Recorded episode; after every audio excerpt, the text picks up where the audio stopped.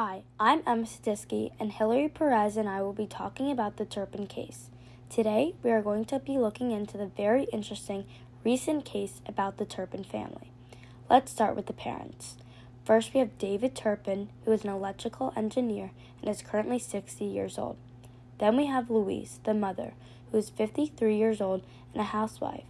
Together, they have 13 children, ranging from 6 years old to 33 years old. That's a 27 year age gap. So far, this may seem like an ordinary family, but behind the doors, there's much to uncover.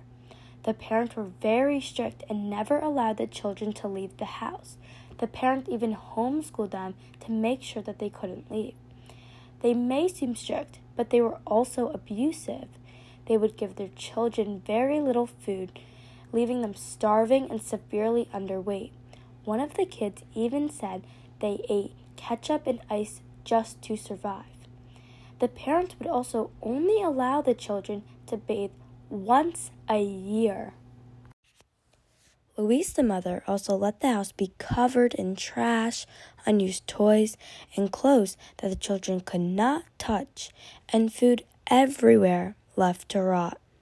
Going back to the homeschooling, the parents barely even taught their children, so they were left with only a basic knowledge and a very limited vocabulary. However, the worst is about to come.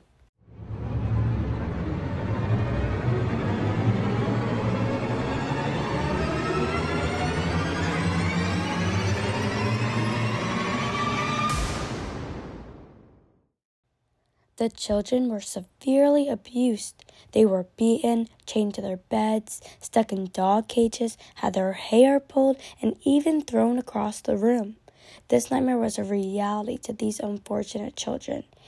The children were terrified for their lives, but were too scared to find a way out.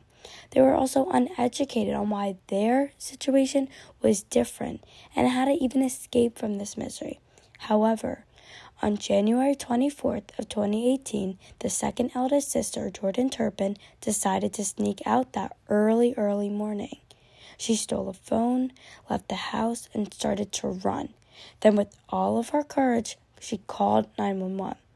She was able to tell the police her story and show photos of proof of the abuse. Then the police went straight to the house and didn't need an arrest warrant as they had proof of the current abuse. Finally, they saw the horrific household and thankfully rescued the innocent children.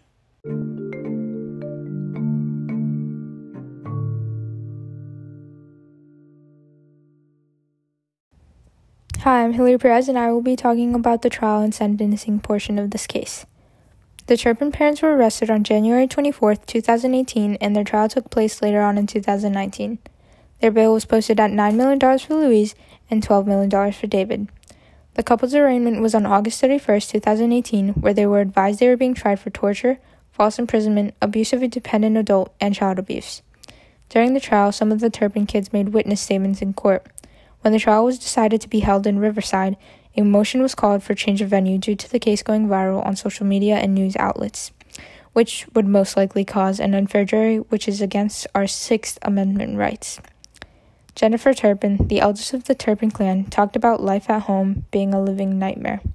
Her statement read, My parents took my whole life from me, but now I'm taking it back. Discovered at age 29, Jennifer spent her entire life trapped in a household that gave her no real life. She acknowledged her parents had their flaws and weren't exactly model parents. Some of her other siblings, however, described their home life through a different perspective.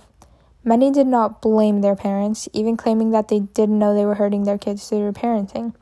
They also said Louise, their mother, might have been under duress while committing some of her actions due to the husband, David, physically abusing her. One even went as far as saying their 25 year sentence was too long. If you ask me, 25 years in jail for holding your kids hostage for 29 years is maybe even not enough.